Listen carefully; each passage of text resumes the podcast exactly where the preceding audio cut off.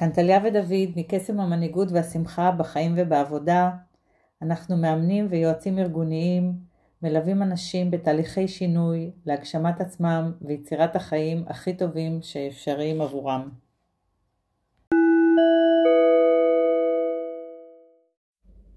היי דוד. היי טליה.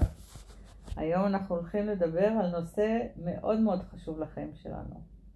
תקשורת זוגית. מאוד מורכב. מורכב וגדול ויש כל כך הרבה דברים שמשפיעים עליו ויחד עם זה בתקשורת זוגית יש הזדמנות לקונטקט שקונטקט המשמעות של זה זה מגע רגשי כשאנחנו מרגישים שאנחנו נוגעים בלב של מי שאיתנו והוא נוגע בלב שלנו יש חיבור עמוק ואותנטיות וזה נותן לנו הרגשה של אהבה של חיות ושכיף אה, כיף לחיות בעולם הזה. אני חושבת שכל אדם שואף לקונטקט בתקשורת שלו, להיות מובן, שיראו אותו, שיבינו אותו.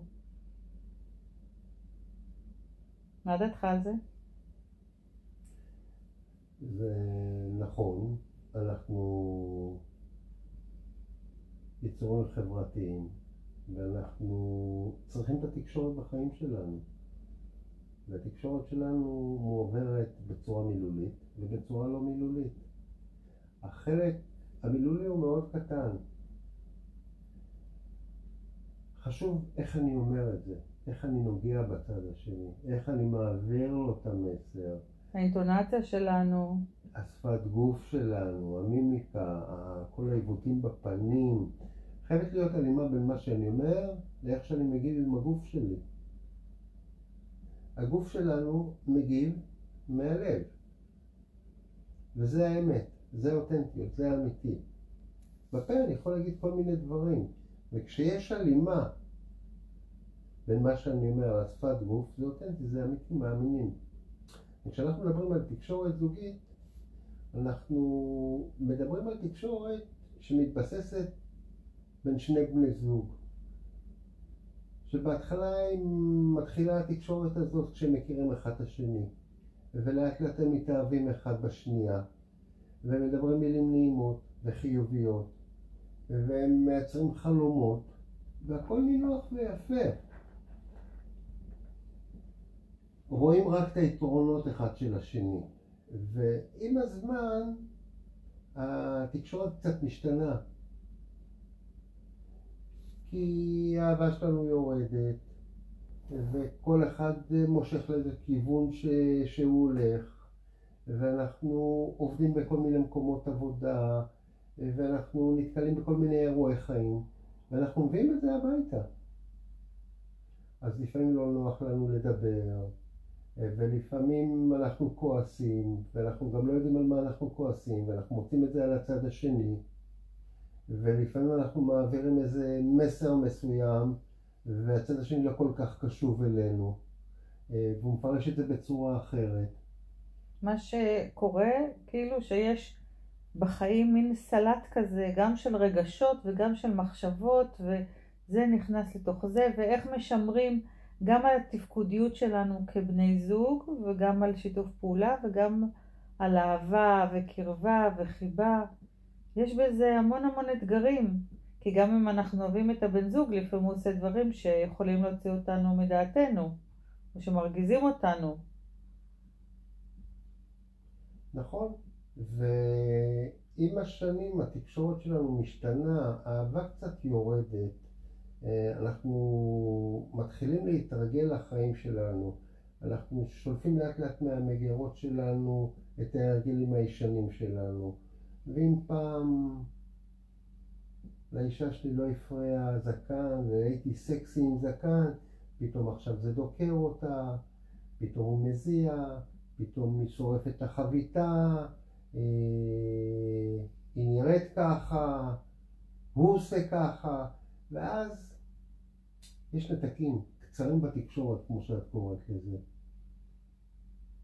דברים מתחילים להפריע לנו ומה שקורה שהרבה פעמים לא נוח לנו לדבר עליהם, על הדברים שמפריעים לנו. זה מאוד מאוד מאתגר לשים על השולחן את הדברים, איך הצד השני יקבל, אולי הוא ייפגע, אולי הוא ידחה אותי, אם אני אגיד לו שמשהו מפריע לי, אם זה משהו פיזי, אם זה משהו התנהגותי. נכון, מתחילים לעלות כל מיני פערים ושמים לב לחסרונות, אה, לפעמים קצת מאבדים את הביטחון העצמי, אנחנו חושבים שלא שומעים אותנו, אז אנחנו מרימים את הקול, ואנחנו נכנסים לוויכוחים, אה, שומעים כל מיני חריקות בדרך. ויותר מזה, מעבר לוויכוחים ולאותן חריקות, שתיקה. שתיקה רועמת. ואנחנו יצורים תקשורתיים, אנחנו יצורים חברתיים. התקשורת מאוד חשובה לנו. וכשאחד מבני הזוג שותק, זה סוג של תקשורת. אני, לפעמים בקיצוניות אני אומר שזה גם תקשורת אלימה. לשתוק ולא לענות למישהו, וום כזה. או גם לא להגיד מה מפריע לי, כן. להתכנס פנימה, להשתבלל, או לשתף את הפרטנר מה קרה, מה עובר עליי, מה מפריע. זה. פסיב אגרסיב, כמו שאומרים. אז אה, איך התקשורת פתאום משתבשת? מה קורה לנו בחיים שהתקשורת משתבשת? זה לא פתאום, זה הרבה פעמים אה, תהליכים ארוכים ש... לא. אנחנו ש... לא מטפלים, ב... נניח באונייה יש חור ואנחנו ישר אה, סוגרים אותו, אז מתקנים אותו, אבל אם פה יש דליפה ופה יש חור ועוד חור ועוד חור, ואז זה מצטבר. ש... הספינה מתחילה לשקוע. כן. עכשיו לך תצאו ותחפש את החורים האלה. כן, זה מאתגר ככל שאנחנו מזניחים את הרגשות שבינינו ואת השיחה על הרגשות שבינינו ומה קורה אה, בחיים שלנו, אז אה, אנחנו מתרחקים. וכשאנחנו מתרחקים והתקשורת קלוקלת, הביקורת מתחילה לעלות ראש. או, זה באמת אה, אחד הדברים שהכי פוגעים בתקשורת הזוגית. נכון. כשבהתחלה זה קטן, אני צוחק, כי אני תמיד זוכר את האקדמיה, שניסו תמיד לעשות לי שטיפת מוח על ביקורת אה, בונה. אנחנו מאמינים שזאת ביקורת בונה. מאמינים שהצד השני מעביר לנו מסר כדי שנוכל לתקן את הדרך שלנו. או שצוחקים, אשתי לא יודעת אפילו להכין חביתה, הוא לא יודע לקפל את הבגדים שלו ולשים אותם בארון, כל מיני נכון, ירידות כאלה, שגם פה יוצאות החוצה. בשיחות סלון של יום שישי בערב, כן. שיושבים חברים ומתחילים לצחוק על כמה כוסות בירה, מתחילים לצחוק. ומעלים צחוקים, ואז אה, מבלי משים לב, הם פוגעים אחת בשנייה. יש כאלה שישר מגיבים ושולפים או שולפות ציפורניים באותו רגע, ויש כאלה שאומרות ביידיש, סתם שוואיה, חכה שנגיע הביתה.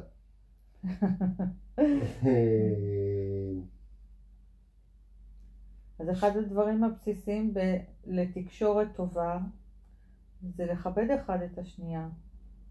ואם משהו מפריע לי, במקום לצחוק על זה, להעיר על זה ליד כל מיני אנשים, או אפילו להעיר לבן זוג, זה לשבת ולהגיד מה מפריע לי בזה. תראי, אני רוצה לחזור לביטוי ששגור בפי רבים, אמ, לאותו סוג תקשורת של ביקורת בונה. הכניסו לנו לראש את הביטוי הזה של ביקורת בונה. אמרו, אם נעביר ביקורת, אז הבן אדם יקשיב לביקורת והוא ידע איפה לשנות אותו. וזה טעות. כי ביקורת זה משהו הרסני. כשאנחנו מבקרים משהו, אנחנו אומרים לו שהוא לא טוב, אז אנחנו רוצים להוריד את אותם בלוקים שבנינו כי הם עקומים, כי הם, לא, הם, הם, הם, הם פגומים, נכון? אנחנו מעבירים ביקורת כדי שישפרו את זה בצד השני. עכשיו, כשאנחנו מעבירים ביקורת, בשיא התמימות, מבלי לשים לב, אנחנו פוגעים בבן אדם עצמו. ואת הביקורת הזאת אנחנו לוקחים בשיחות סלון של יום שישי. אנחנו עושים מהביקורת הזאת צחוק, כמו שאמרת, הוא שורף את החביתה, הוא לא יודע לבשל, הוא לא יודע לגהץ, אה, הזיפים שלו דוקרים. הביקורת הזאת מורידה את הביטחון של הבן אדם. ומחבלת בעצם בקרבה וביחסים האינטימיים. בדיוק. ולאט לאט זה נדבך על נדבך שזה בונה חומות מאוד גבוהות. ולכן דבר ראשון בתקשורת זוגית, היא צריכה להיות מכבדת. ואם יש לנו משהו להעיר לבן זוג, נעשה את זה בצורה פרטית ובצורה חיובית, שנשתף אותו במה שאנחנו מרגישים, מה שהיינו רוצים לתקן. נכון, וחשוב מאוד להגיד לבן זוג או לבת זוג שאנחנו רוצים לדבר על זה. אנחנו מאוד מעריכים את הבן זוג ואת הבת זוג שלנו, וכשאנחנו אומרים מראש שאנחנו רוצים לדבר על הנושא הזה, מתי נוח שנדבר עליו, זה אומר, א', אני מכבד אותך, ודבר שני, אני נותן לך גם להתכונן, אוקיי? כי אני רוצה שתבואי מוכנה, תחשבי על דברים, שתוכלי להגיד, השיח הוא יהיה מכבד, תהיה פה הקשבה. המטרה היא לשפר דברים. אנחנו שמים את הביקורת בצד ומדברים על, על, על אירועי היום שקרו לנו, איך אני התנהגתי, איך את התנהגת, איך אני פירשתי את זה, איך את פירשת. כי אנחנו מספרים ביום יום סיפורים לעצמנו. אנחנו בונים לעצמנו סיפורים. וכשאנחנו מאמינים בסיפור הזה, אנחנו באים להעביר אותו לבת זוג או לבן זוג שלנו, אנחנו מעבירים את זה בשפה שלנו. אנחנו שוכחים שבצד השני עומד מישהו או מישהי שמדברת בשפה אחרת. אני אחראי להעביר את המסר שלי בשפה שלך, ככה שתביני למה אני התכוונתי. כלומר, האחריות היא עליי להעביר את המסר. ואני חייב להיות חד עם ההעברה הזאת. מה אני מתכוון שפה שונה? למשל אני הולך לסין, ובא לי פלאפל, ואני יודע רק עברית. איך אני אגיד בכפר הסיני שיודעים רק סינית שאני רוצה פלאפל? אני, אני יכול להגיד לו את זה? הוא יבין? לעולם לא. אני יכול לצייר לו פנטומים, הוא לא אף פעם פלאפל, מה אני אעשה לו כדורים? והוא לא יודע מה זה. הוא יחשוב שאני קצת משוגע, נכון? נכון. אם אני אקשיב לו, אני אלך שתי מטר אחורה, אני אלך, יש שם אולפן שמלמד ישראלים סינית, תוך שתי דקות אני אדע סינית, אני אדע להגיד לו שאני רוצה את הכדורי פלאפל. אבל, אבל איך בני זוג יכולים לדעת מה השפה שהם צריכים לדבר עם השותפים שלהם לחיים? שאלה טובה.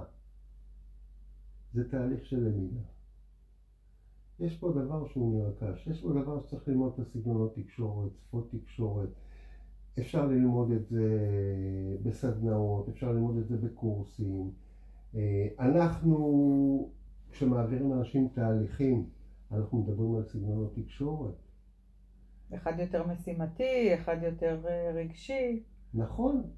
אחד שהוא מנתח, שהוא אוהב לנתח דברים, הוא אוהב לקבל עוד מידע, הוא לא יכול לקבל עכשיו החלטה, אה, הוא צריך להוציא עוד מידע, זה בתהליכי מכירה שאנחנו עושים, ואנחנו מדברים על מכירות, אז המנתח לא יכול לקנות עכשיו, הוא חייב לראות עוד דיאגרמות, עוד נושא, הוא חייב לברר, הוא חייב לראות את החברה המתחרה מה היא עושה, אוקיי? כלומר, לכל אחד יש את הסגנון תקשורת שלו, וחשוב לנו להכיר את הסגנונות תקשורת האלה כדי שנוכל להעביר מידע לפרטנר או לפרטנרית שלנו. דיברנו על uh, ביקורת, וביקורת יוצרת כעס בשני ה... אצל שני הבני זוג. ומה שחשוב זה כשאנחנו כועסים, נלמד לשלוט בכעס, במקום להתפרץ כשאנחנו נלווים או נפגעים או משהו, יש איזה טריגר, ללמוד לשלוט בזה, ורק כשאנחנו נרגעים, ליצור את הסיטואציה לדבר עם הבן או הבת זוג שלנו. את אומרת להירגע, ישר מתקתק לי בראש הנקר ואומר, יש סיפור על לשלוט בכעס. אז אני אספר את הסיפור על לשלוט בכעס.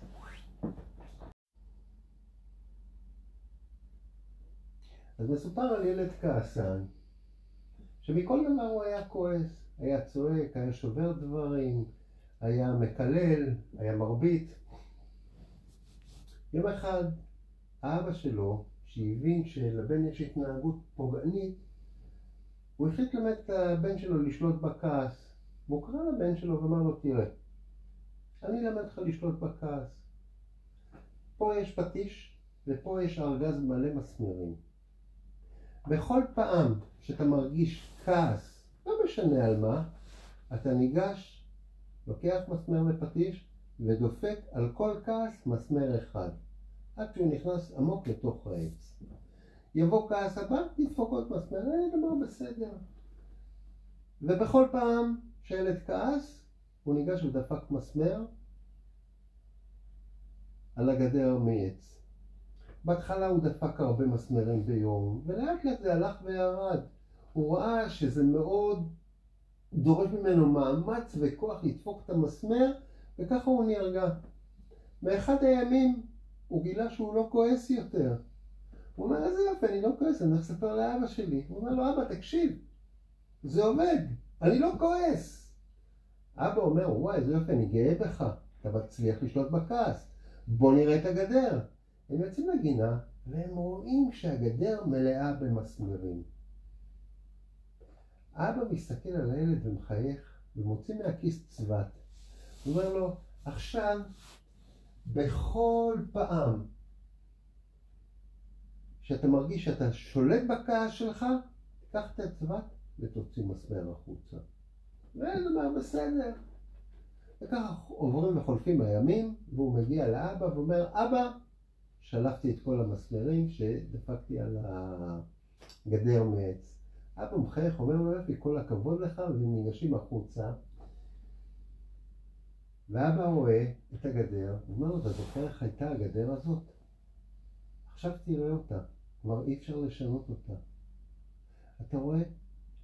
על כל פעם שאתה כעסת ואמרת דברים פוגעניים, מילים פוגעניות, ומשפילות, אתה פגעת בבן אדם, אתה הכאבת לו.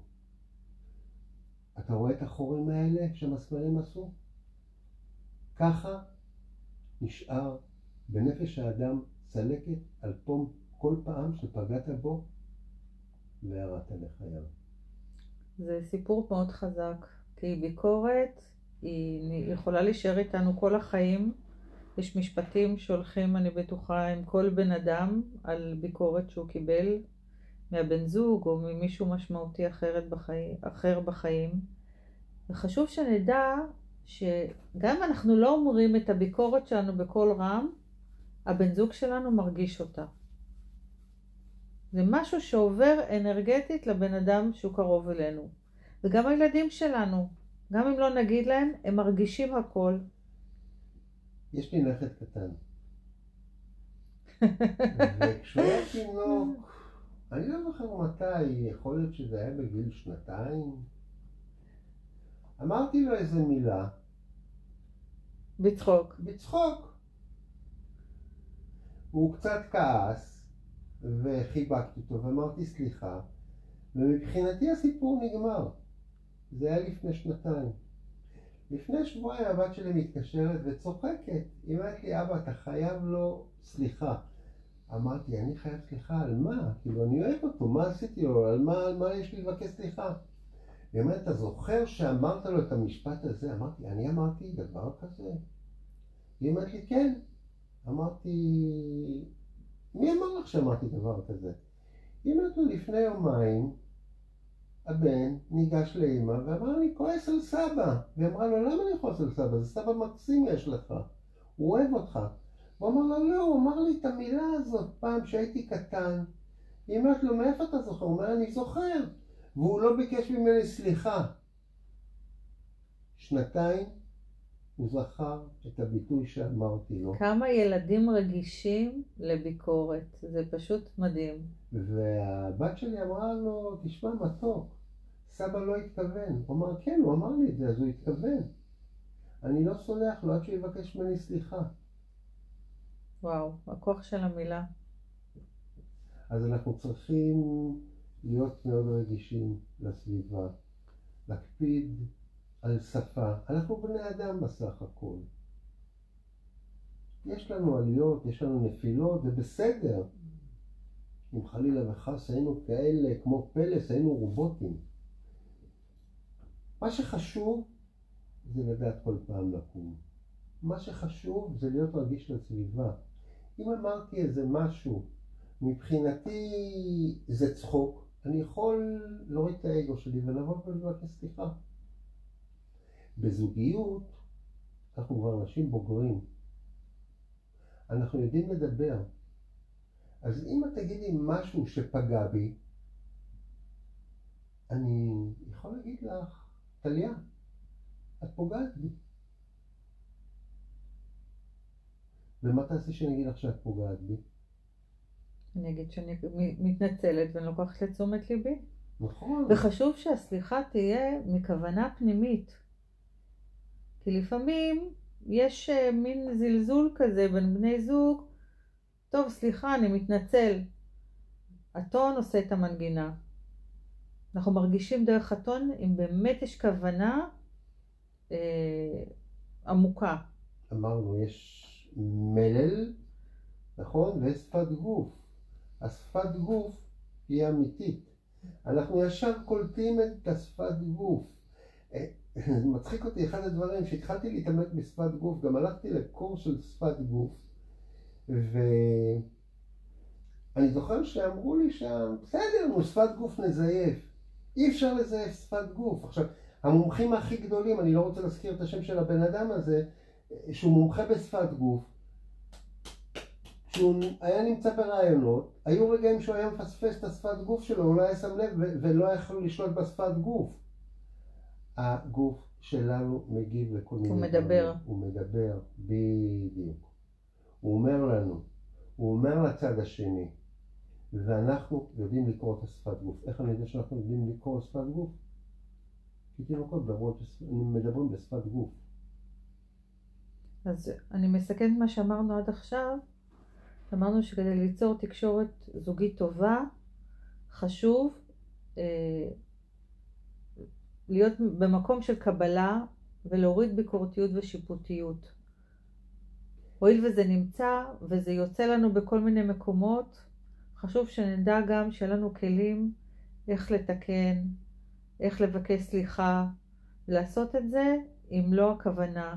כי ביקורת ושיפוטיות הם הרסניים לתקשורת האינטימית בין אה, בני זוג.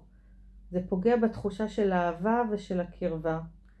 ולכן יש פה עוד נושא, שאם משהו מפריע לנו בהתנהגות של הבן זוג, או במה שהוא אמר, חשוב שאנחנו נגיד כל דבר קטן כגדול. אפילו דבר ממש ממש קטן, שבמקום להגיד לעצמנו, זה שטויות, מה אני מתקטננת, אני אעבור על זה לסדר היום? לא, זה מפריע. צריך לנקות הכל. וכשאנחנו אומרים ושמים הכל על השולחן, זה מרים את התקשורת שלנו למקום חדש.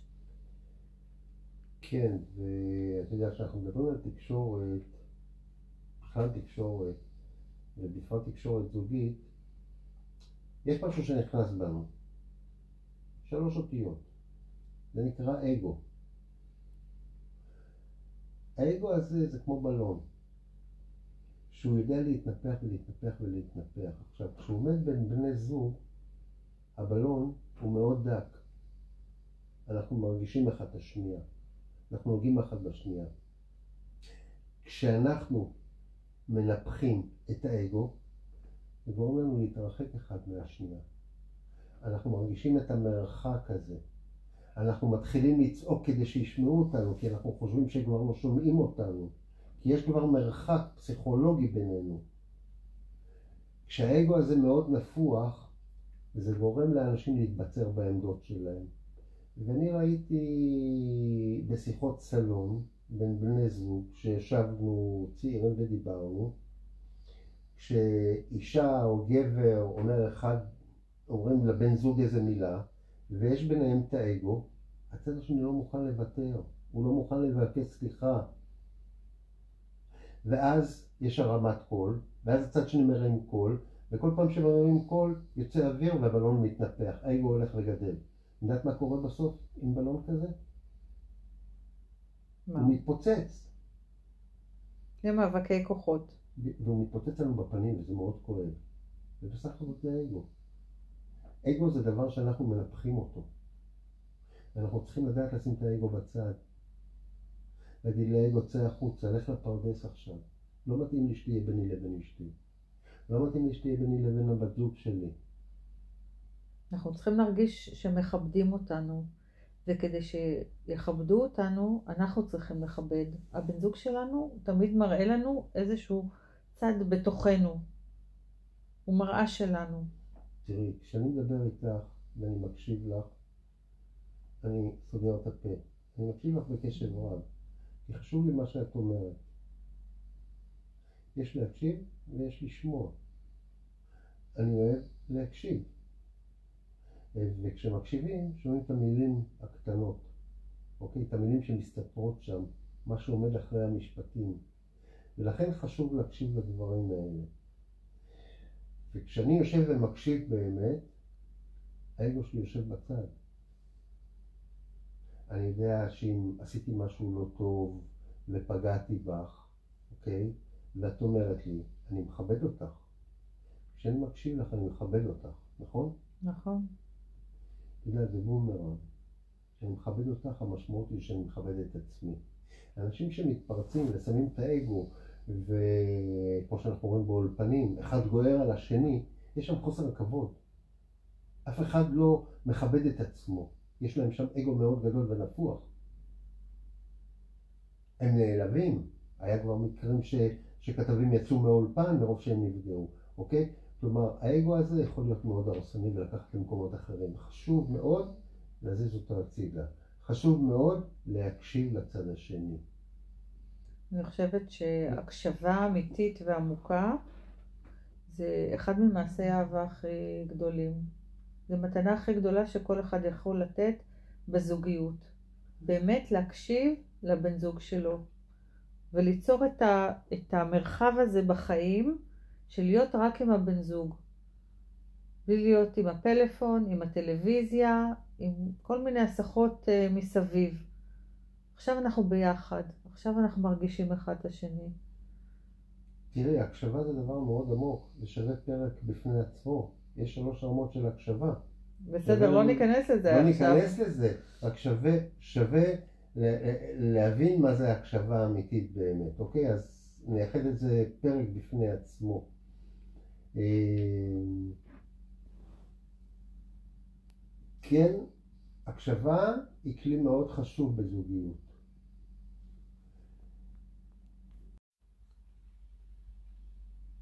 תראי טליה, בתהליכי האימון שלנו אנחנו שמים דגש מאוד גדול על יצירת ביטחון עצמי ואמונה בעצמי.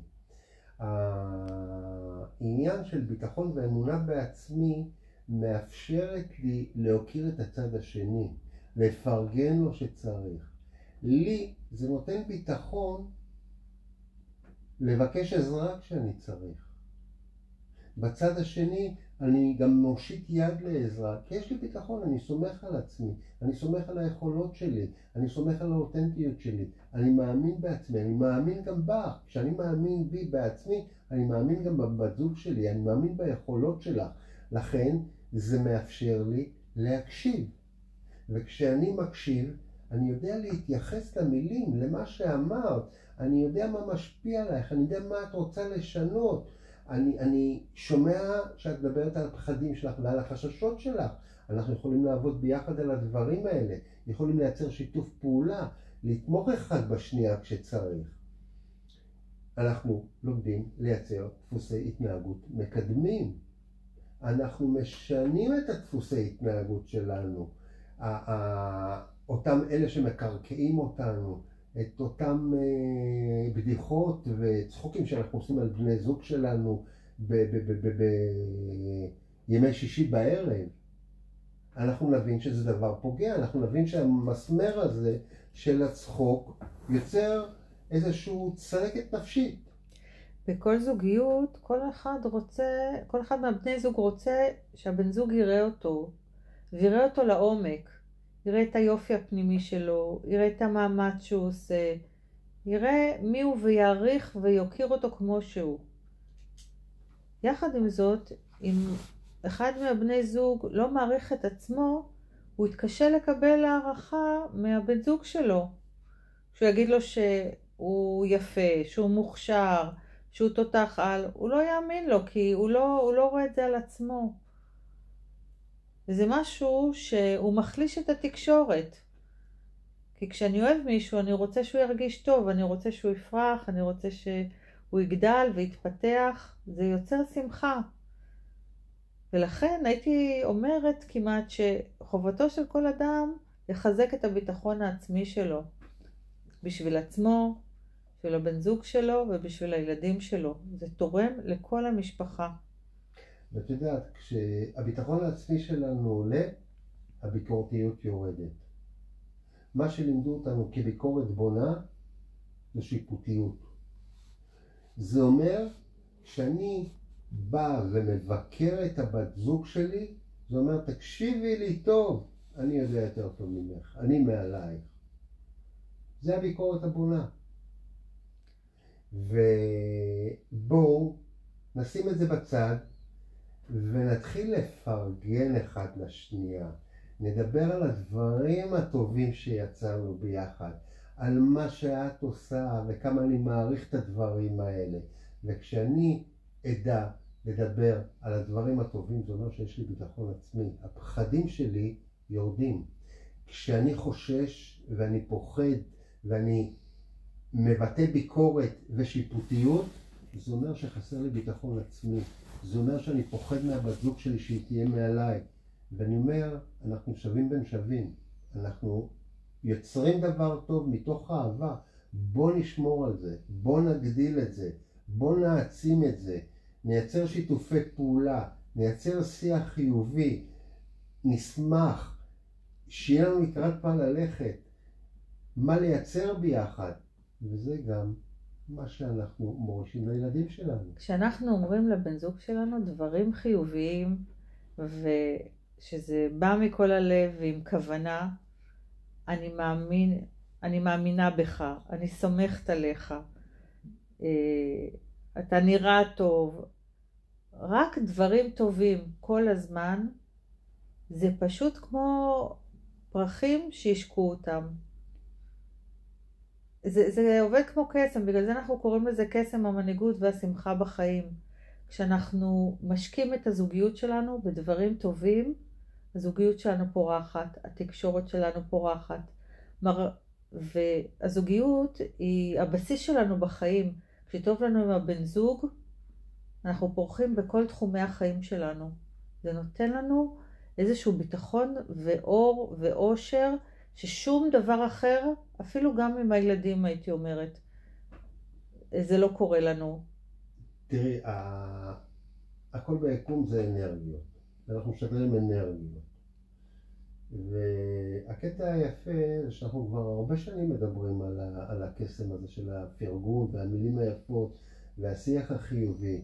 וכל פעם שאנחנו מדברים על זה, ואנחנו אומרים מילה טובה, תראה, אנחנו פלסטיניה, אנחנו צוחקים, כאילו פעם ראשונה שאנחנו שומעים את זה. זה עושה טוב. זה לא רק עושה טוב, זה עושה נפלא. אתה לפעמים אומר לי דברים טובים, ואני אומרת לך, יאללה, דוד, כאילו, חליק. קודם כל, כשאנחנו אוהבים מישהו, אז אנחנו רואים אותו כבן אדם הכי יפה, הכי מוצלח, הכי חתיך.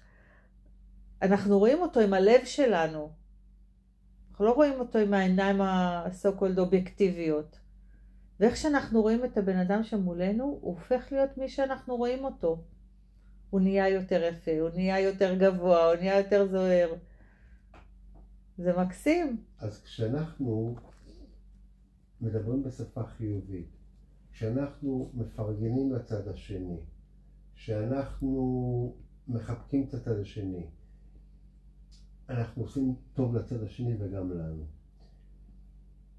ישנם מצבים בחיים שיש לנו כל מיני אירועי חיים ואנחנו חוזרים קצת מבואסים, לא טוב לנו.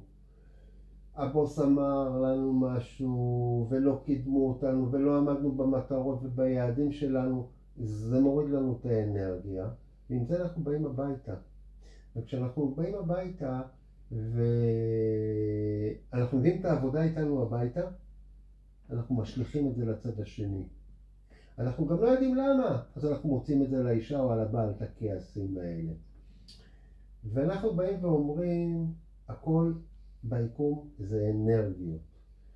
כשלא טוב לנו, אנחנו צריכים את האנרגיה של הצד השני. אנחנו צריכים להבין שהבן זוג שלנו יכול לתת לנו אנרגיה. אנחנו יכולים לתת לו והוא יכול לתת לנו. נכון. אז האנרגיה באה בצורה של ליטוף, בחיבוק, בחיוך, במילה טובה. אנחנו משנים את האנרגיה של האדם הכעוס. שהאדם שאיבד את הביטחון באותו רגע, כי אמרו לו דברים מאוד משפילים אולי, אה, שכעסו עליו, שצעקו עליו. עכשיו, כשהוא שפוף וכעוס, הוא צריך את החום, את האנרגיה שלנו הטובה, זה אנרגיה מתחדשת. ופחות מהמילים, צריך את החיבוק, האהבה והאמון של הבן זוג ב- נכון. ביכולת. אני מאמינה בך, אני אוהב אותך. אלה המילים שמחזקות אותנו. אלה המילים ש, ש, שיוצרות איזשהו שינוי באנרגיה שלנו. זה כמו מכל מים. אם מילינו אותו במים, אוקיי? ואנחנו רוצים לצבוע אותו באדום. אנחנו רוצים להוסיף פטל, רק הוא מלא, אין מקום להכיל את הפטל הזה. אנחנו חייבים לרוקן מים כדי להכניס פטל. עכשיו, אנחנו לא ממש פיזית מרוקנים את הכוס. אם נניח את הכוס מלאה עד השפה העליונה במים, ונתחיל למזוג פטל, קורה דבר מדהים ומפתיע. את יודעת מה קורה? מה? הפטל בזרימה, באנרגיה שלו, נכנס פנימה, והוא דוחק החוצה מים. נכנסת אנרגיה חדשה, אדומה, של צבע פטל למים, וצובעים את כל המים באדום. זו האנרגיה שאנחנו נותנים בחיבוק, שהאדם מלא באנרגיות שליליות ולא טוב מכל מיני אירועי חיים שקרו לו, ואנחנו שואלים אותו, או אותה, רוצה חיבוק? לפעמים יגידו כן, ולפעמים יתקרבו, הם זקוקים לזה. נגיעה קטנה, מילה טובה, חיוך טוב, משנה אנרגיה. והבן זוג צריך להרגיש שהבן הבן זוג, הפרטנר שלו זקוק לחיבוק.